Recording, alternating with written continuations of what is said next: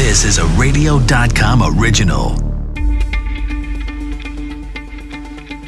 This is Coronavirus Daily World on Pause. I'm Charles Feldman from the KNXRadio.com studios here in Los Angeles. And I'm Mike Simpson. Here, as always, to talk about the coronavirus pandemic. The race for a vaccine hitting a speed bump. The Oxford AstraZeneca vaccine trial on pause because a participant suffered a serious adverse reaction. Is this bad news that delays the badly needed vaccine or a good sign that everything's working as it should? And here's a question for you If there is a vaccine at some point in the future, can people be forced to get it? Here's what we're not getting candy. No, No. trick or treating for No. kids in LA. No, The pandemic has ruined Halloween, no, among other things. no. I'll still get you some. Thank you. The airline industry is looking to recover, trying to stop disruptions. We have some tips, by the way, for navigating the friendly skies. And all this has more and more people wondering about early retirement. Just go off somewhere and be safe alone in a cabin, right? Hmm. We'll look into why and how you can do it.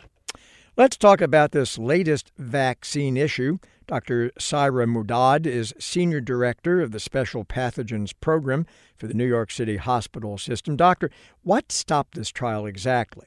So I think it's really important to, to first note that, you know, safety and efficacy is always at the cornerstone when, when phase three clinical trials are being conducted. And this is by no surprise, and this is something that commonly occurs during phase three clinical trials where you may have an individual that has an adverse side effect. And in this case, this particular ind- individual is potentially experiencing transverse myelitis, which is inflammation of the spinal cord. Now, it's hard to tell whether this is because of the vaccination that this individual received or if it's just through injury, infection, or acute stress. There could be multiple different factors. But that is why they do, they put a pause in the study and they look and see what is um, the reasoning behind this potential um, adverse effect. And so I think uh, one thing really just to note, the bottom line is that this really should provide us more confidence in the vaccine and not less. And the reason why I say that is because it's following the scientific process. And when we have these phase three clinical trials, you have what we call a data safety monitoring board. And this board basically is made up of different experts and specialists that have no financial, uh, you know, obligation. Um, they there's no conflict of interest, and they really look at the study and they look at the participants and they look at the data and they see, you know, how things are progressing. And if they need to put a pause on uh, the the trial, they go ahead and do so because this is where they want to make sure things are happening, um, you know, during the, the scientific process. And so this is this is good. Yeah, I was going to say, uh, all the tweets get flying. Oh, bad news for the vaccine. Well, maybe it's good news because things are working as they should be working. But on that kind of a note, when there is coverage or when there's a sense among some people that this is being rushed in one way or another, how worried are you as we move forward that just with every story, maybe there's more trepidation growing, at least among some people, about a vaccine? I am worried because, you know, this information is coming from the federal government, the highest levels of the office trying to rush uh, and have a vaccine available on the market before it goes through the full clinical trials or phase three, if you will. But I am also confident that we have, you know, rules and regulations in place. And in, in fact, even, you know, various pharmaceutical companies, about eight or nine, have signed off signed on stating that they're not going to release the product unless it goes through the proper channels unless they feel confident this is safe and effective.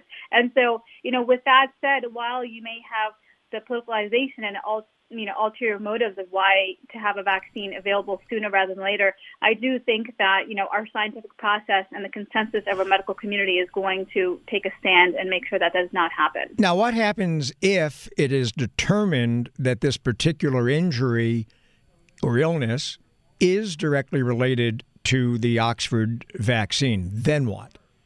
then they look and see, you know, how common this may be, and they may completely shut down the trial. And that is actually not surprising. If you actually look at some of the past vaccines and uh, drugs, uh, you know, that go through various trials, so particularly for vaccination, about 42% actually fail phase three and they basically halt. They don't, they, they completely stop the trial. Um, and, uh, you know, you have others that move forward that have shown to be more safe and effective. So this is something common. And I think that that 42% is a significant number that actually fail phase three. So this is something that should be monitored and it is being monitored. And we just need transparency and data.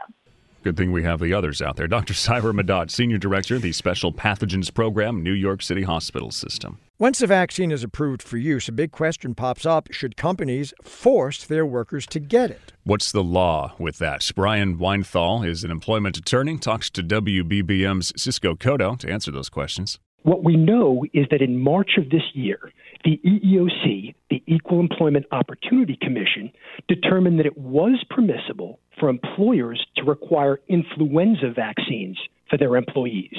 Now, it acknowledged that influenza is not COVID, but it seems very likely that if you authorize one, you're going to be able to authorize and mandate the other. And the idea here would be similar to schools requiring uh, vaccinations. You, know, you have to turn in those sheets showing that you're up to date. That's exactly right. Ultimately, though, there's a difference here, of course, because employees have certain rights. And I think the real question, Cisco, is not whether employers are going to have authority to do this, but rather what the defenses of the employees are going to be if, in fact, they don't want to go out and get a vaccine. I'd imagine religion would be one for people who have some sort of a, a religious issue with getting it. Absolutely. So that's exactly right. We have three that we think of. The first is OSHA, which is the Occupational Safety and Health Act. Under OSHA, the employer can't require you by its action to do something dangerous to you. The second is what you just brought up, Title VII, some type of religious or other objection, in which case the employer needs to accommodate. And the third one that we think of is the ADA, the Americans with Disabilities Act. I have some type of disability that makes it such that I can't get a vaccine, so you have to accommodate me in some other way. And for employers that would mandate this and then get hit with one of those lawsuits, uh, it seems like that could be really costly. It could drag out for a while, and, and maybe some employers don't want to deal with that. You're exactly right. And because of that, at least for the moment, the EEOC's recommendation on the table is that employers merely suggest or encourage their employees to get vaccines. Because ultimately, we don't know what many of the legal defenses are going to be to the claim that I'm required now for my job and to keep it to go out and get that vaccination. Of course, the encouragement is just that, right? You'll end up with some employees getting it and other employees not. You will. As a general matter, I'm finding that most of my clients' employees, merely out of general fear, are anxious to see if they can get a vaccine because all of us have trepidations and concerns about being out in the world. But we know, just based on the fact that lawsuits are filed and defenses are available, that employers who do mandate vaccines are probably going to run into any number of employees who will assert defenses to it. Thanks so much. Really good insight. That is Brian Weinthal, employment attorney with Burke, Warren, MacKay, and Serritella here in Chicago.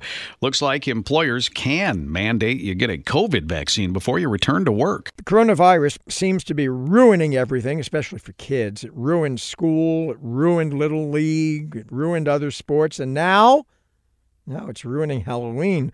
LA County health officials banning door to door trick or treating. So, how do parents feel about this? Let's ask them. Karen has a seven year old son, lives in Pasadena. Monica, the mom of a nine year old, lives in Woodland Hills, a nine year old girl.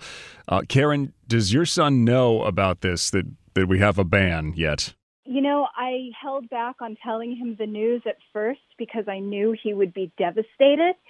Uh, but I actually did break the news to him today, and his reaction was an immediate no. Poor kid. so yeah. so so that's how he feels. How do you feel about it? Know, with everything going on, I mean, it is more insult to injury, but I, I certainly understand it. I think it makes sense. And and my son also had a, a really nice comeback even though it was so upsetting at first. He said well we can still decorate the house right? So yeah we're going to do that yeah. we'll just go over the top this year monica uh, so you've got a nine year old girl and and girls are a lot more mature than guys when they're younger i think so how did your daughter take the news about trick-or-treating well, she heard it on the news last night, and um, she she kind of took it in stride. She's been she is really mature. She was she, things have kind of rolled off her back. However, she would love to trick or treat. I'd love to take her out, but you know, it's it's just this whole thing has just been such a nightmare. With uh, I mean, I, I have friends, close friends who have had COVID. They've survived, thank God, and we have friends of friends. so I just, it, it's such a tough call, man, and it's so hard with everybody having been cooped up. And I also have a son who's 11, so he's been looking forward to it. Um, I, I, in my opinion, look, they have masks on.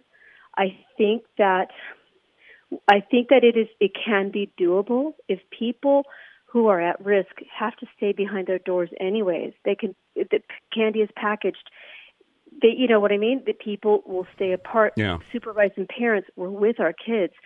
Um did, I, you, did you kind of do the, the, the work in your head like okay if we're going to pull this off how do you think Yeah. that was it on Yeah. your radar yeah immediately immediately i think a lot of parents are thinking this too we're like this we c- we can do it i mean there's so kids are going crazy we've been locked up for months and adults and it, mental health it's really not good it's it, it's we just need a little wiggle room just a tiny bit Now let, And I let, let me let me ask you, mother, something, and th- we'll just keep it among us, okay? Just us.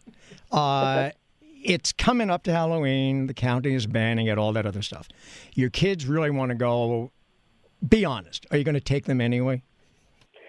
well not if there's nothing going on if it's dark because it's banned and you can get ticketed obviously not yeah if everybody know? i guess pays attention i i, I think know- that go ahead karen We we live in a neighborhood that people come from all other neighborhoods to trick or treat usually, and I although I I hear you and there's ways to maybe make it safe, but in our neighborhood it's usually elbow to elbow. It is a crush of kids and people, and I I as sad as it is, I think it's the right call. And and no, I won't I won't take my kid out, but we'll work something out. We'll take him next door. We'll you know get candy. We'll decorate. It'll be fine. You think that's the bigger worry maybe the, the places where yeah it, you know it gets super crowded and even the cars have to be careful because there's kids running around all over the place not everybody has the luxury of like okay there's four of us on a cul-de-sac we'll just pop next door really fast Exactly. Yeah, I do think that's that's the bigger concern. Parents, one quick question: Are you going to go to any kind of Halloween gatherings yourselves? Because a lot of adults do, you know. No, I don't. I don't think so. If it's not happening for my kids, that would take precedent. You know, I usually like to do Halloween adult parties, but it's not. It's. I would. You know, it, we'll just lay low. You know, if that if that's the case. Um, some families have bubbles of friends, like small bubbles. So if we might have a party of just like our bubble that we've been seeing, just you know, the, the, the tight group of friends, like five, ten people. That's it. But masks on, still being careful. you know. Right. Yeah. a mask under your mask uh, i guess you got a whole year to, to plan for next year's costume monica karen thanks so much sorry to the kids get them candy anyway The airline industry has fallen from its lofty perch since the pandemic started. Tens of thousands of flights have been canceled due to travel restrictions. Also, lots of people postponed plans to take trips. So, how are the airlines doing now? What are they offering to lure passengers back? KCBS's Stan Bunger talked to Andrew Watterson, Executive Vice President, Chief Commercial Officer with Southwest Airlines, said, How is business doing? Well, it's it's up and down. Uh, when uh, COVID cases spike, it generally depresses people's desire to travel, and, and rightly so. Uh, when the cases come down, then you start to see a natural interest in uh, in, in travel rising, mostly for leisure, uh, though a little bit for business, especially for those essential businesses. Okay, so um, you have this cliff coming up. The whole industry does, I guess, really, the October 1st end of, of federal support. How does that look to Southwest? Well, first of all, we're very grateful that the uh, federal government uh, stepped in and able to kind of subsidize the paychecks of our workers, the industry workers, uh, for a period of time. Um, our CEO has already said that we're not going to have in- involuntary fair, uh, furloughs or layoffs or, or, or pay cuts until, at least through the end of the year, and we're looking at how the overall air travel demand evolves after that before we, we kind of uh, make any further comment on that. But for us, we kept our balance sheet in good situation, so we're able to at least uh, endure this a little bit longer. Okay, well, let's get to questions. Uh, and these come from listeners. Uh, ask us at kcbsradio.com is the email address. Go ahead and submit them uh, as we continue with Andrew Watterson. We'll get him into the queue. First question starts off with a hearty aloha. we hope to travel for a vacation from SFO with our son's family to Hawaii at some point after the state of Hawaii ceases mandatory quarantines upon arrival. Do you have any indication for when that change might be made? I think that the state of Hawaii now is investigating or in, in implementing a system by which you a negative COVID test would alleviate the need for uh, quarantine once you arrive. So they're setting up um, with some local pharmacy chains and such for people to get a negative PCR test, and then if you, as long as that's within a certain period of your departure, then when you arrive in Hawaii, you will no longer need to have the 14-day quarantine. And so there's been um, uh, uh, hopes that it would have been done by, by September, but those also didn't come through. So October is now the working date when that might um, uh, might roll out. Okay. Next question. I booked a flight for a couple of weeks from now, but now I'm not sure if it will happen. Should I cancel, change now, or wait to see if Southwest cancels the flight? And maybe you could deal a little bit with, with how much is going on in the area of flight cancellations these days. Well, um, I think if you're traveling, you know, within the the, the month of September and October, uh, you have low odds of uh, the flight being canceled uh, unless there's some kind of weather disruption uh, that day, if you will. Uh, we try to revise our schedule at least a, uh, a month and a half to two months out, so it doesn't impact people's um, uh, travel as much. If uh, the airline cancels your flight, um, then the DOT Department of Transportation regulations means that you may have a refund. Uh, if you cancel it yourself, uh, you can only have a store credit, so to speak, uh, at least at Southwest Airlines. We have no change fees. We don't take your money unless you fly. Um, and so the, with us, if you decide to cancel it right now, if it's if you have a non-refundable ticket, we'll just give you a store credit for you to travel in the future. Uh, so I think either way, you can have peace of mind. Okay. Uh, next one uh, is Southwest requiring COVID testing for any flights? Do you know if any other airlines are requiring it for domestic travel? No, I, we are not. I know of no other airline uh, that's requiring that uh, for domestic travel. The testing infrastructure, unfortunately, in the United States is not up to what's needed, and so I think it would be uh, irresponsible of us to go out right now and say take part of that testing infrastructure and apply it for discretionary travel.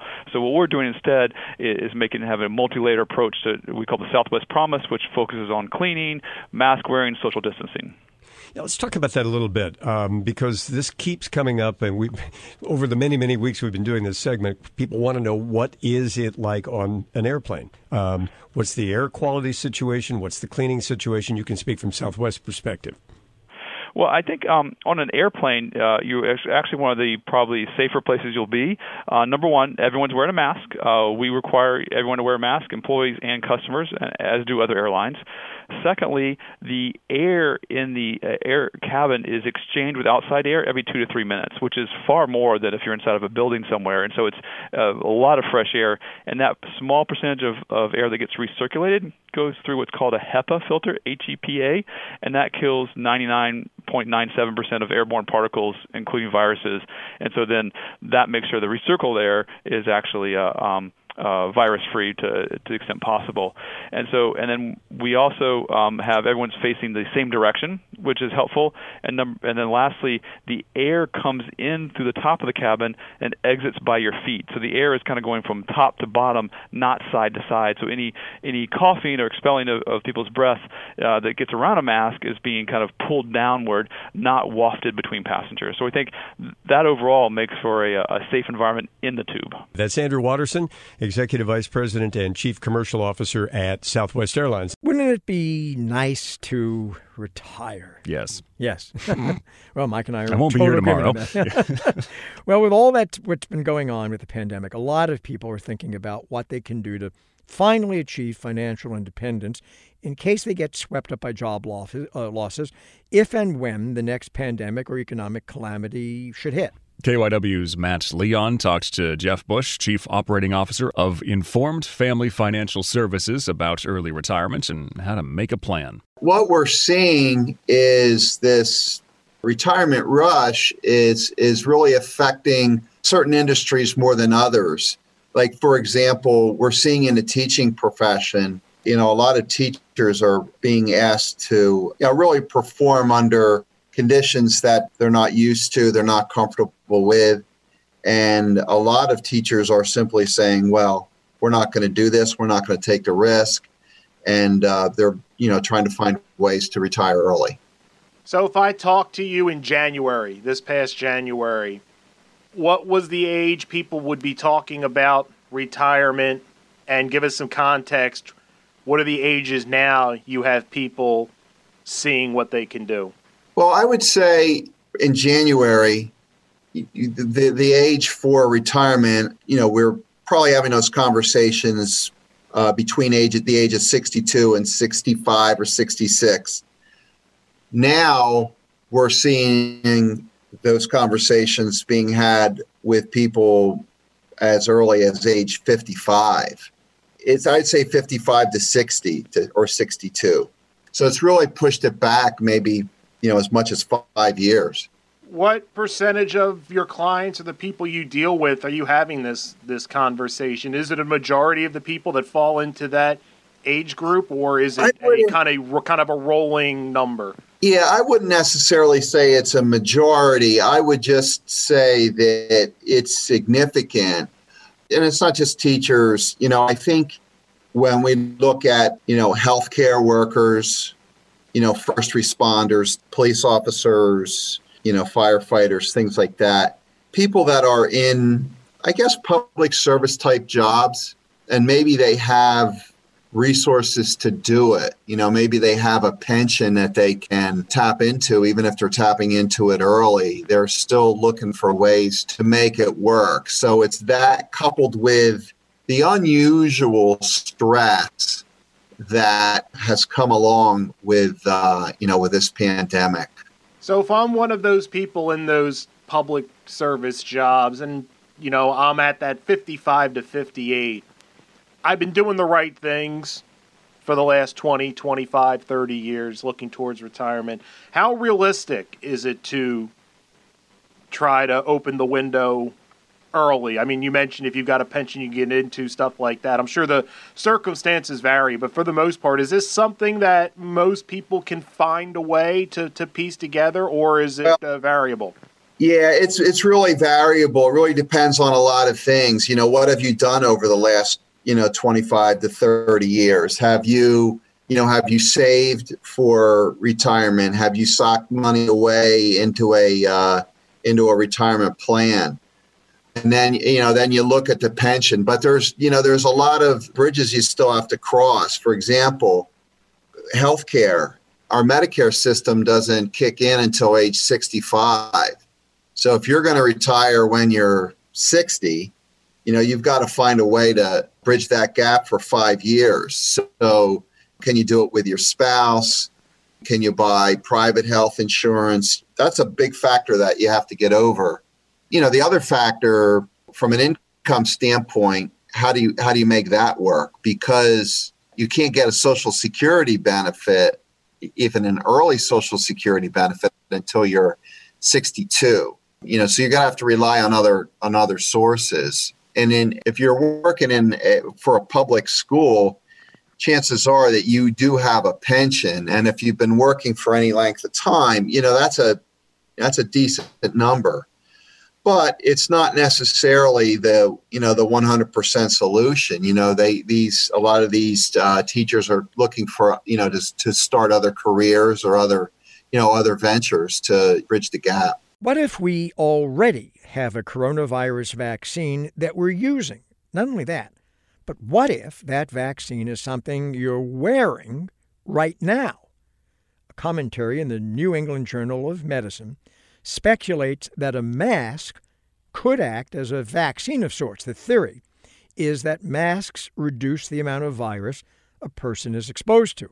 The researchers argue this might prompt the body to produce immune cells that can remember the virus and stick around to fight it off again. Now, it's just a theory right now, and it hasn't been proven in humans, but experiments in hamsters have hinted at a connection between dose and disease.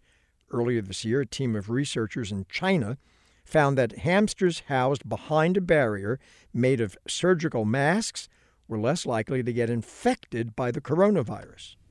So it wasn't like tiny little masks on the hamsters. Yeah, because that tiny, was my first question. I know they're little tiny masks. And I know and, this is all very serious, but all I could think about was tiny masks on hamsters.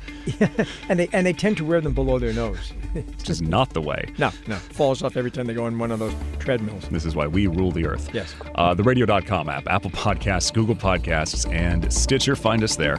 Stay well.